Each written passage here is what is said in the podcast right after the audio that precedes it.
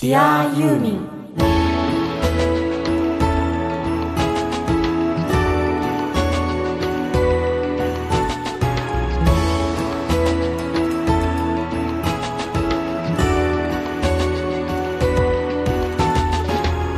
こんにちは。ユーミンの作品は僕の人生を大きく変えました。音楽家の津田直人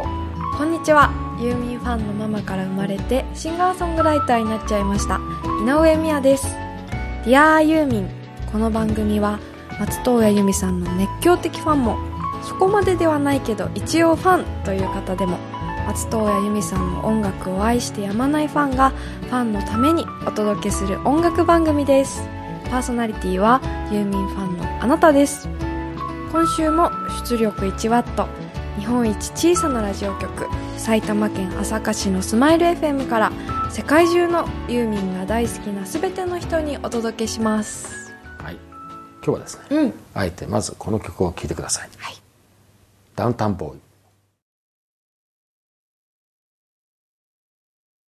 はい。なわけでですね、今日はとても珍しいゲスト。はい。なんで今まで登場しなかったのか謎なぐらいなんですけどそうですね。津田さんとご縁の深い、とても縁が深くてですね、はい、そして私ともねちゃんと縁があるというはい。謎の方なんですよ。はい。えだって僕との関係なんてすごいよ。うん。その人がいなかったら、うん。僕はここにいないんですよ。音楽協会の中にいない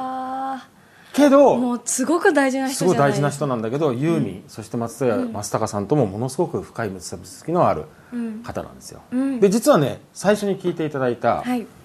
曲、なんでダウンタウンボーイをかけたかというと、うん。その最後の方にコーラスだけになるでしょ、はいはいはい。あのコーラスだけになった時にすごく印象的な声があるんですよ、うんうんうんうん。それが今日登場していただくゲストの方の声なんです、はい。なんと。というわけでねご紹介したいと思います。はい。桐ヶ谷仁さんですくお願いいたしますよろしくお願いします。噛んでしまいました。よろしくお願いいたします。仁さんが、まあ、要するにある時期すごくね、そのスタジオワークでコーラスをたくさんしてらっしゃるユーミンのアルバムで、うん大体時期的に言うとリインカネーションからそうです。そこからですね。で、まあユーミンのはい。いわゆるアルバムのコーラスをしたっていうことで割とこう認知されて、はい。で他のいろんなアーティストのアルバムにコーラスで入るようなそんな感じになりましたね。だからまあ結構スタジオミュージシャンとしてのスタートラインはリインカーネーションですね。そうですよね、この頃もう僕はすでに仁さんと会ってるんですけども、あえて僕との関係を後にして、はい。まず仁さんは基本的にはアーティストなんですよ、はいはいはい。で桐ヶ谷仁っていうアーティストのちょうどデビューアルバムとセカンドアルバムと、えーフォースアルバムが今あのタワーレコードでキャンペーン状態で結構ねあの、ダーンと展開されてるんですよ。でまあ偶然ソニーミュージックの商品になってるんですけどね、ただもともとねこれアルファっていうレコード会社アルファレゴスなんですよもはいともとはね原版が、ん。でアルファといえばうん。荒井由実いやもうアルファはもう伝説のねレコード会社。でもう有名なプロデューサーの有賀さんという人がいらっしゃるんだけど、うん。これ全部仁さんとつながってるんで、ここの辺りからまずね、ちょっとお聞きしたいと思うんです、はい。ディ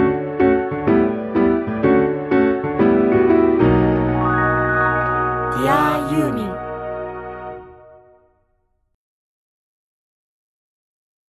というわけで仁さんは 実は1979年。まあでも11月なんでもうな、えー、と80年ですよね。80うん。ぐらいに「MyLoveForYou」というファーストアルバムでアーティストとして世の中に出たんですけど、ん。このファーストアルバムがですね、パーソナルとかスタッフクレジットとか見ると大変なことになってるんですけど、そうですよね、今考えても最高のいわゆるプレイヤーがやってますよね、うんもう超一流というねですよね。感じですよね、その中に松任谷さんもいらっしゃっうんそうですそうです。あのいわゆるアレンジャーとしてた、はい。参加してくれてるのがえーっとですね5割6割ぐらいですかね、うん。アーティストになったきっかけというかそのアマチュアからプロに至るまではうん。どういう感じだったんですか、えーとですねまあ、きっかけになっているのはヤマハだとは思うんですけどもね最初ね。当時そのポップコーンっていうポピュラーソングコンテストっていうのが全盛で,、はい。でまあ、そこからいっぱいスターが出てる時代だったんですけど、まあ、たまたまそことコンサートがあってそれ見に行ったりして、うん。うん。そしたらなんかシンガーソングライターとか作家を育成するようなそういう講座があるんコンポーザーサークルっていうのがええあってで募集があったんですよ。うん。チラシがあってね会場にあって、でそれ見てでなんかちょっと興味があったから行ってみたんですね、うん。でそこで、まあ、仲間がそれでできてくるよね。そうするとその音楽仲間がそこでこうできてくるんだけど。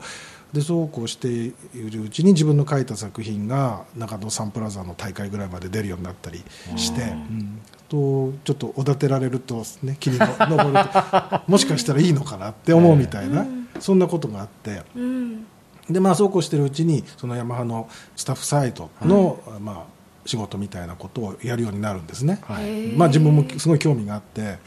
どっちかっていうとアーティストになりたいというよりは、なんか音楽に関わったいわゆるスタッフ的な仕事がしたかったんですよ、懐かしい。だからあのすごくそれは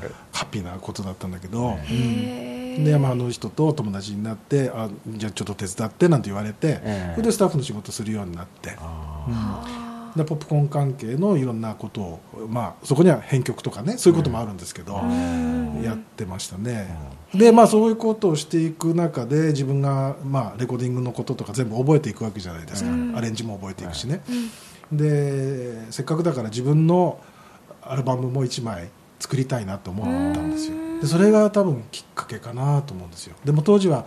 今みたいに簡単に CD とか作れないから、えアナログ版しかないでしょ、はい。そうですね、アナログ版を出すにはレコード会社で出すしか無理なまあんですよね、それしかなかった。個人でなんかだ作れないからね、はいはいはい。それで記念に1枚作れないかなっていう気持ちででデモテープをこう作ってえでまあ聴いてもらったりしてレコード会社に、ただもう時代がやっぱりシンガーソングライターのブームがこう来てる時だったから、うん。結構いろいろお話いただいて。うん。そうなんだと思ってそれもね。それでちょっとやりませんかっていうのを結構言ってもらって、ん。でもその中でアルファっていうレコード会社があって、うん。これがユーミンとかもうちょっと前でいくとガロとかね、うん。あの僕が好きで聴いていったその日本の、うんアルバムを作ってるところだったんですよ。それすごい嬉しかったんです。だってその頃のうん。仁さんって1979年ということは、えっと、ユーミンはもう松任谷由実さんになってるけど逆に言うともうそのいわゆるあの伝説の荒井由実のアルバムが出てもう何年も経ってるということはアルファで声がかかったとすごい嬉しかったんじゃないですか？うんもうだからもちろんユーミンはまた遡って話を多分することになると思いますけれども、出た時にあの衝撃受けていいなと思ってましたからね、そもそもまあユーミンうんもう聞いてました好きだったわけでうすよね、ん、でユーミンが好きで,、で当然のようにいわゆる斬新なアレンジにやっぱ惹かれましたよね。でそれが松山正隆アレンジだったわけじゃないですか、うんだからそういうことで言うとそのユーミンが出てきたアルファっていう会社の、それもユーミンを担当していた有賀さんっていう、日本一のディレクターが会ってくれて、えでうちでやればいいじゃないみたいな話であったから、嬉しかったでしょうねそれ。うんねだからあもうやるんだったらここだなって、えうん思いましたよね。うん。でまあいろいろ話していく中で制作がこう始まって、でアレンジ誰にしようかっていう話になってね有賀さんがね、で僕がもうリクエストであもうそれはもう松山正隆がいい。へえでリクエストをして。はい。それで松谷さんがアレンジをしてくれたやつがちょっと今正確に見れば分かりますけどね、半分ぐらいはそうかな。もうちょっとかな。でも考えたら松任谷さんだけじゃなくて編曲が坂本龍一さんだったりとか。そうなんですすごっ。もう強烈なんですよ このやばい。すごいですね。YMO をちょうど作っているはい。同時期ですね、その時に編曲をしてもらって、へえすごく幸せなスタートですよ本ね当ですね。4曲ぐらいやってもらってるのかな坂本さんにね。まあ僕はこのファーストアルバムの中では「四谷夕まぐれ」っていう曲がすごく好きだしこれ名作ですよね。あそうですか。これ名作だと思いますいや有賀さんもこれのデモテープを聞いてねやろうって言ってくれたみたいでその前に何曲かあったんだけどそれを聞いてまあいいなとは思ってたみたいなんだけど、その四谷を聞いた時にあやろうって思ったっていうふうに言ってましたね。まあこの番組ユーミンと松山松高を語る番組なんですけどちょっと四谷優馬ぐらい聞いていいですかね？ちょっと聞いてみましょうね、聞きたい。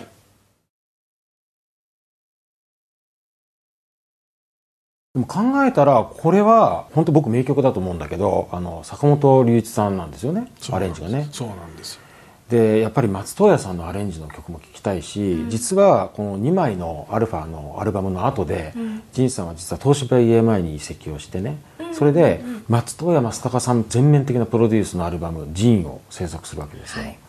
だからちょっとこの中から一曲聴いてみたいなと思うんですけども、ちょっとじゃあねじゃあ仁さんから紹介してください。えっ、と1曲目のはい「海辺の街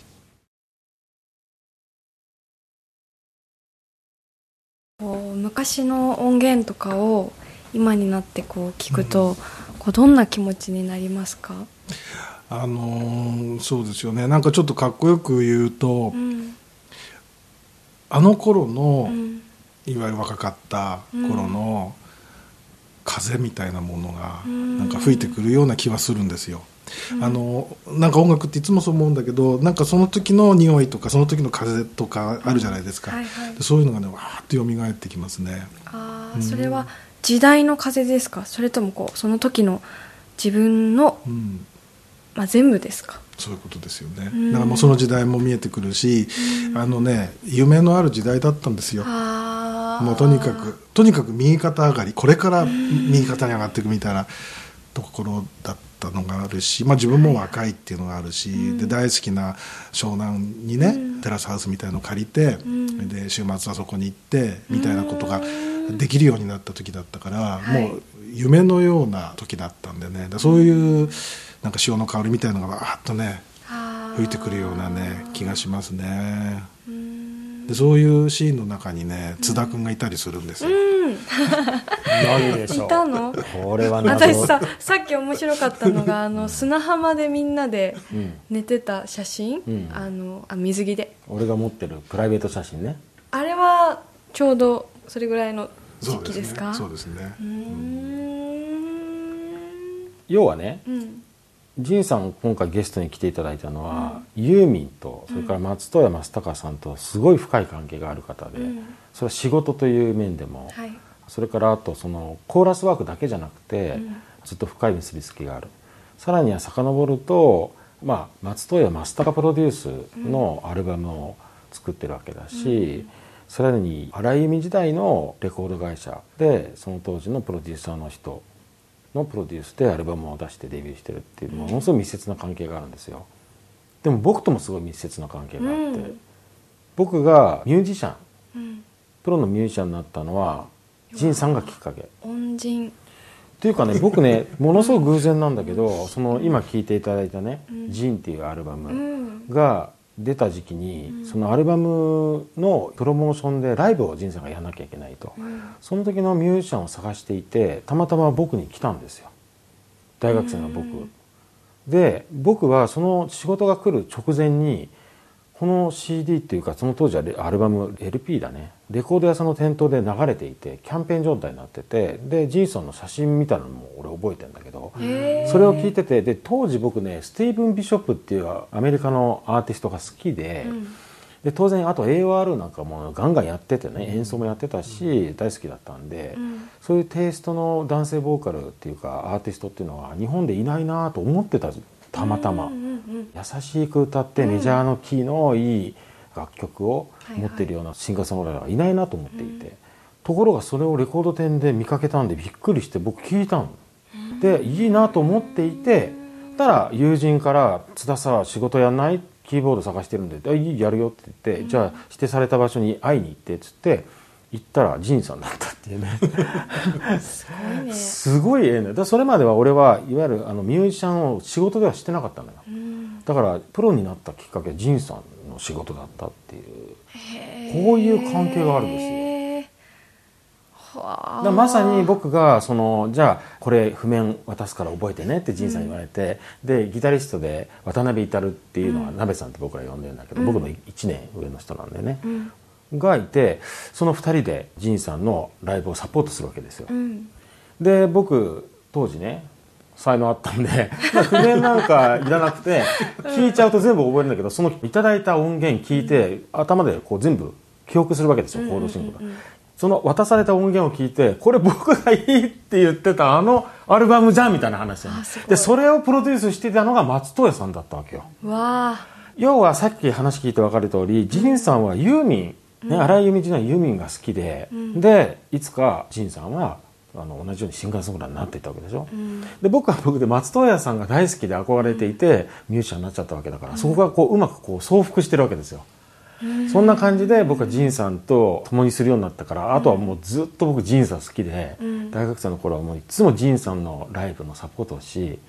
そうじゃない時には仁さんの家に遊びに行って ビール飲みながら語るみたいなさ。楽しそう。それはさっき仁さんの言ってた通り本当なもう光り輝く曲になってるわけよ、うん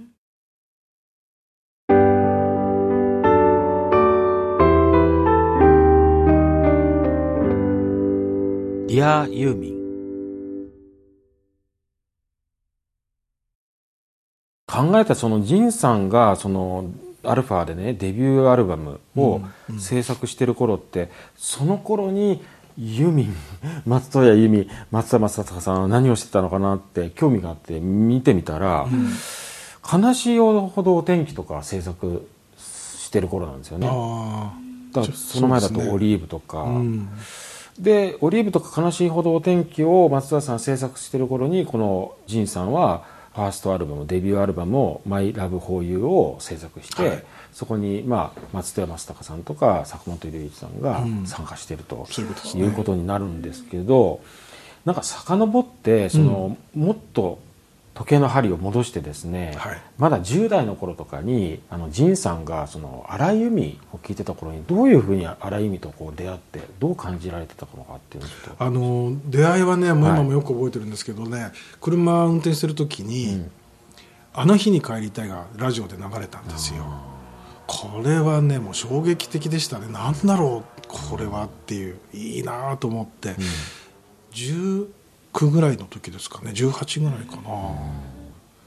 それで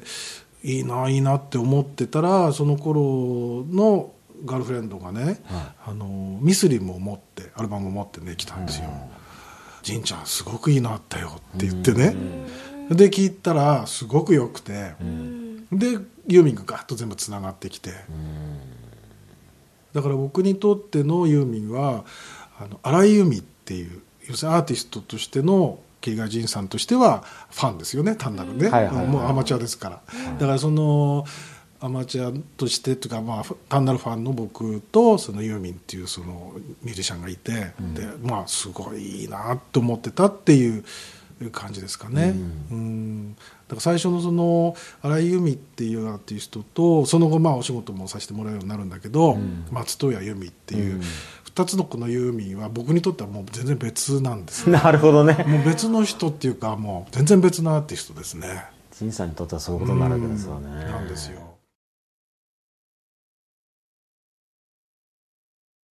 あの日に帰りたい以外で例えばこのうん。荒井由実時代で、はい。特に好きな曲とかなんかありますか？もうこのねミスリムはもうほとんどみんな好きですけどね、ミスリムとコバルトアワーっていうのははい。ものすごい好きで、うんうーんでもやっぱりあれかな。結構みんな意外かもしれないけど、生まれた街ではすごく好きなんですよ。サウンドがまずすごく良くて、なんだろうこれはってどうしたらこういう音になるんだろうって思うような今まで聞いたことがない音なんですよね。うんでまあ後にいろんなことをこう情報で学んでいくと、あのどうもヘッドアレンジっていうアレンジをしてるらしいと、ヘッドアレンジってなんだろう？今まではそのおたまじゃくし書いて、譜面を書いたものをミュージシャンが演奏するっていうそのアレンジャーが書いたものをやるんだけどヘッドアレンジっていうのはコードだけ書いてあって、ね、それでコード譜みんな持ってであとはまあミュージシャンが勝手にその雰囲気でやってみるっていう、そこで作り上げていくんだよみたいなね話があってあそれかっこいいなみたいなね、感じがありましたよね。だからもうそのすごい憧れましたよね。生松さんのキーボードもそうだし、鈴木茂さんのギターもまた良かったし要するに欠かせないものがここにみんな入ってるわけじゃない、え林達夫さんとかね、あれかな？ベースは細野さんなのかな？これの時って。かもしれないですね。なんかとにかくすごかったですよね、うん、今の言った人たちはみんなその後ね僕のアルバムやってくれてますからね、それが幸せですよね。またこれ話すると止まらなくなっちゃうけど、レコーディングリズム隊とかって言うんだけど、録音してる時の、もう興奮ったらないですよ、もう本当に夢のようでした、だって自分の曲が目の前でどんどんどんどんなんかこうい輝いてくるわけだよ、すごいですよね、その2 2 3歳の仁さんはそういう時に、何？そのスタジオのソファーとか座ってそうそうそう聞いてるわけですよ。緊張してるわけです。おおみたいな感じで。っていう時もあるしあのガイドボーカルやってって言われて、うん、中中入ってガイドで仮歌歌いながら、みんながプレイするとかねそういうところもあるし。その時緊張しなかったですか、うん、緊張はなかったですかね、もう嬉しくて嬉しくてね、いいですね。ってことはそのアルファの1枚目2枚目っていうのは、リズム隊は誰でした？林達夫さんとかではなくて、うん、林さんやってますよね。だから大体二分されてるんですね、松山正隆アレンジと坂本龍一アレンジがこう二分されてるんですよ。だから一瞬、えー、とベースはどっちが細野さんだったかなとなるほどね。だから坂本龍一アレンジは細野さんとそれから幸宏さんだからドラムベースがね。だから細野さん必ずいてっていうあれかな？高水さんが入ってたのか高水健二さんがベースで林達夫さんがドラムだ、うん、あと小原さんね小原。先生の時もあったしそれで細野さんが入ったこともあったのかな、うん、なんかねそこら辺のところは、うん、でもすごいミュージシャンだそうなんですよ。だからもうすごい。すごい人ばっかりで。震えますね。震えますね、すごい人ばっかりでねなんかね。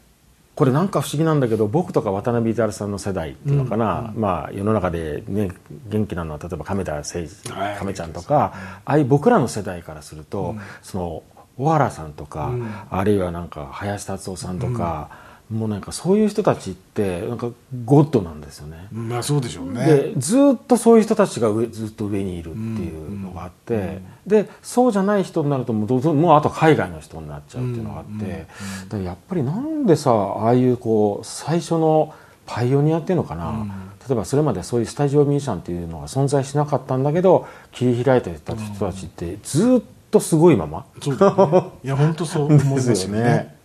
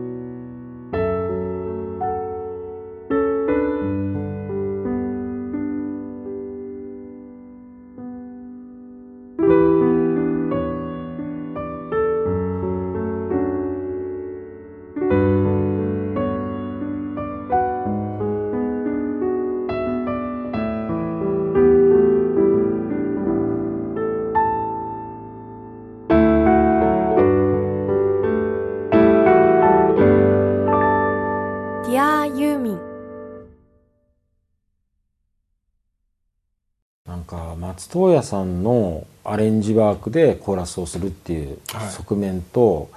また別にその松任谷さんがアルバム全体をプロデュースする「ジン」なんかそうじゃないですか、はい、っていうのが全く違うと思うんですけど、うん、例えばアルファ時代2枚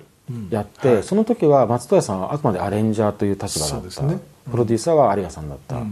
でそれに対してその後で「ジン」っていうアルバムで松任谷さんってことはやっぱり松任谷さんがやっぱり仁さんのことをプロデュースしたいって思われたからなんですかねやっぱり。うん。まあもちろんそうでしょうね、ね、だからやっぱりこうタイミング的にアルファで2枚作ってでその後どうしようかなっていうふうに思った時に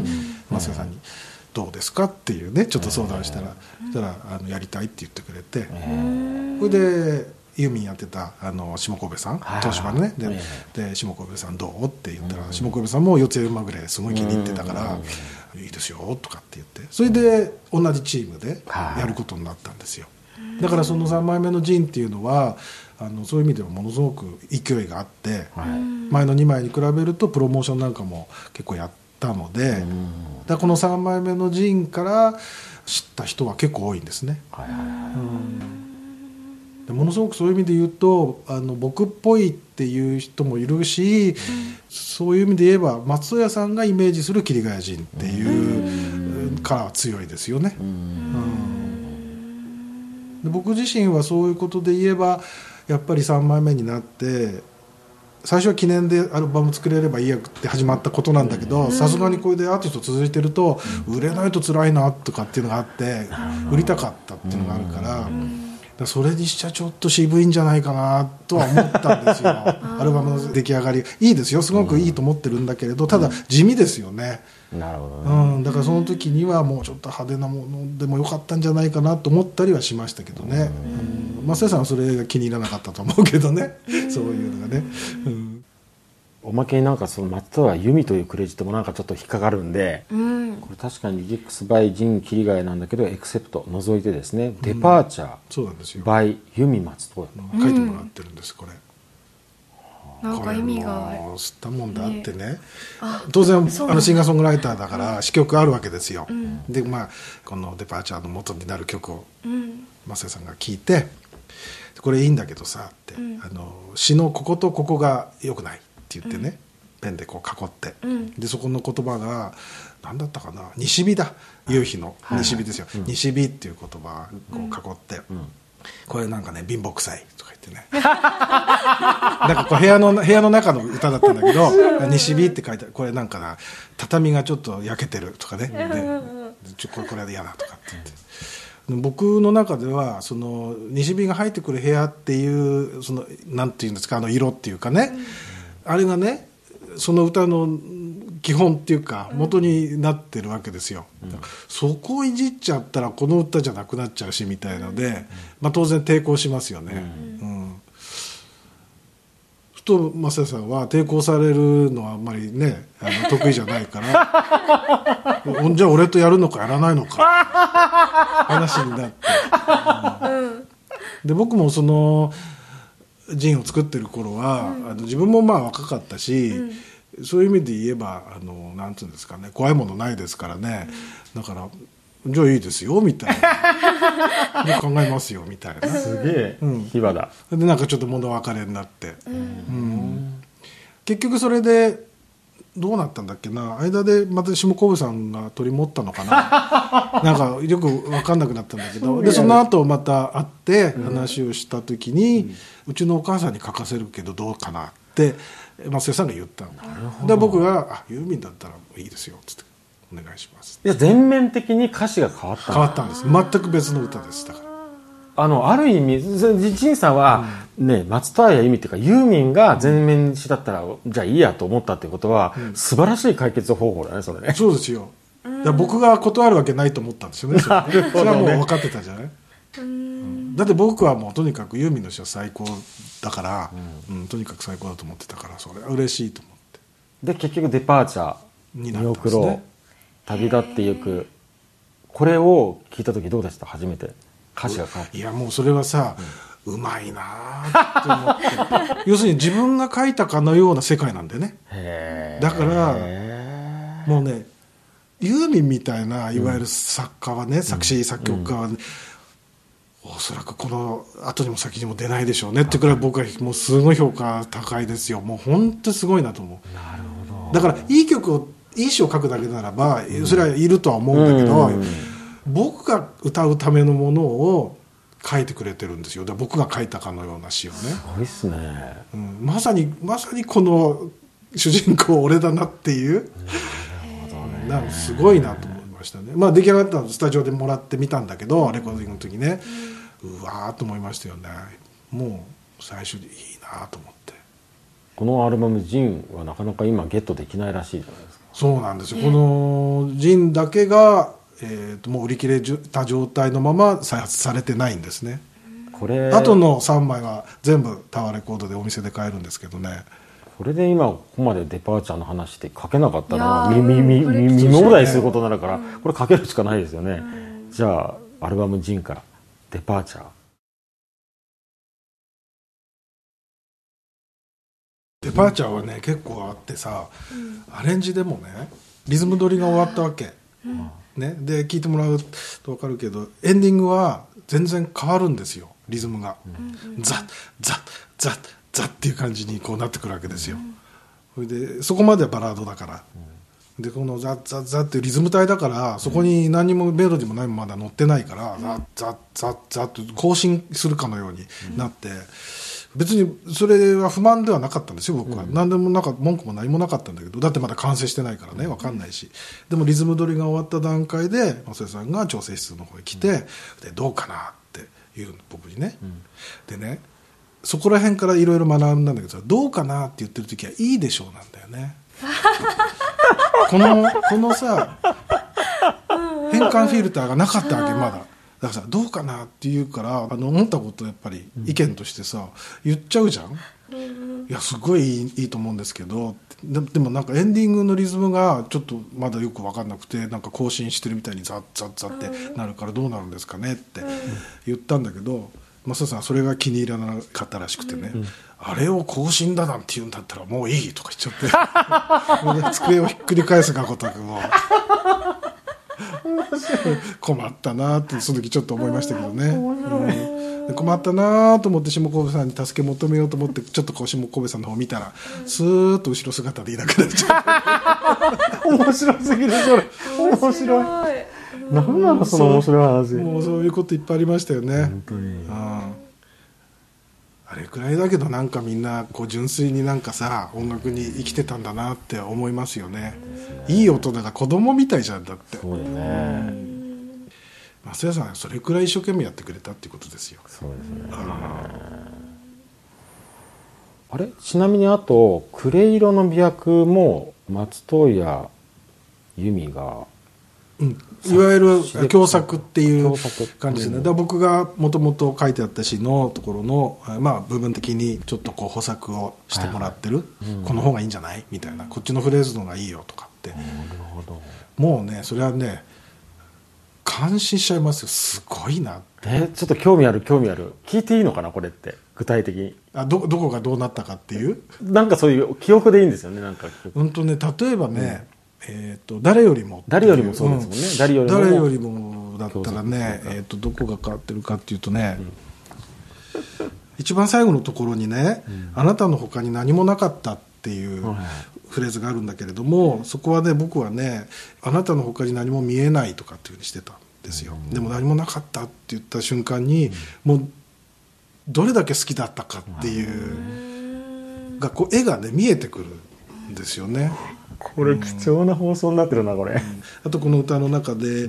えっと「指と指で作るファインダー覗いてごらん」っていうフレーズがあるんですね。それは要するにこう指をこうやって、それでまあまたまたまこれの時の彼女はちょっと絵を描いたりするような子だったからこうやってちょっと景色をこうしてるっていうね、そういうシーンなんだけれど、で指と指で作ったファインダー覗いてごらん、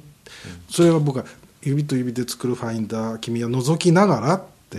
書いたのね、でもその覗きながら何してるよって説明じゃなくて覗いてごらんって問いかけることによってもう本当に彼女とやり取りしてる感じが絵が見えるじゃないですか。もうねすごいなっていう。多分いろいろあったんだけどもう自分が書いたかのようになっちゃってるからね。ずうずうしく。分かんないけど、うん、いっぱいありますよ。ものすごいですよね。だからね、うん、こういうふうにした方がいいよっていうのはねいっぱいあって今ちょっとね急に振られたんでねもっといっぱいあったような気がするんだけどね。制作をする中でユーミンと直接のやり取りみたいな会話とかってあったんですか？そうですねこの詩に関してはね、えー、と誰よりもの時だったかな。なんか打ち合わせでユーミンのっていうか松任谷家に行ってたんですね、それで多分その詩の話かなんか歌詞の話か曲の話かなんかしてたんだと思うんですよね、あの増谷さんとね、でそこにまあユーミンもいて、でどうかなとかって言って増谷さんがユーミンにそれを見せて詩を見せて、でユーミンがこう見てて「うーん」とか言って。でなんかこうイメージが湧いてきたんでしょうね、うん。でなんかこう松江さんがいろいろ他のこと喋ってるわけですよ、ね。でそれに対してユーミンがこう始まって考え出したら「ちょっとまーちゃんうるさい」とか言って こう入り込んで。それで「こここうした方がいいんじゃない?」とかっつってフレーズ言ってくれたりして。すごいなっていう。すごいですね、それさちょっとさ違うんじゃないとかっていうのはさ一個もないもんね。ユーミンが言うことにはやっぱり。へこえれはすごいわって思うよね。そんな人いないよね他に。いろんな作詞家とやり取りしてるけど。うん。はっはーっていう。いいなあいいなあ。いいなあ。本当にすごいね。いいなあというのがあってまああのクオリティすごい上がったと思いますよねこのアルバムね。うん。だからなんかもうよよくだって当たり前な感じですよね本当にね。全面的に松任谷マスターがプロデュースのアルバムいいですね。やっぱりなんかその青春というかそれくらいの時期に関わってるね音楽ってものすごい影響力あるから、それに忘れないんですよね、うん、なんかね昨日のことのようにこうなんか話してると思い出せるんですよ、うん。それでいて1週間前のこともう覚えてないんですけどね 困っちゃいますよね。あれなんだっけっていうねろ老化現象なんだけど。でもあの頃のことは覚えてる。そうなんだ、でよく言うじゃないですかおじいさんになると、はい。昔話はすごいうんするんだけど、うん。最近のこと全然覚えてないんだよねって言われちゃう、おじいさんみたいになってきちゃってさ。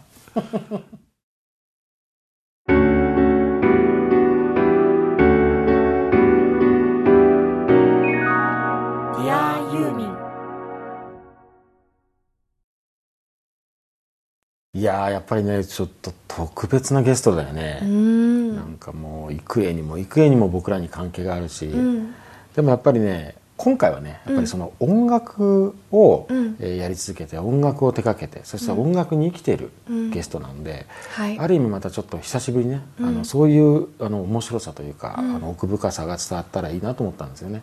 なんか、うん。津田さんがまたいつもとは違う表情とか雰囲気を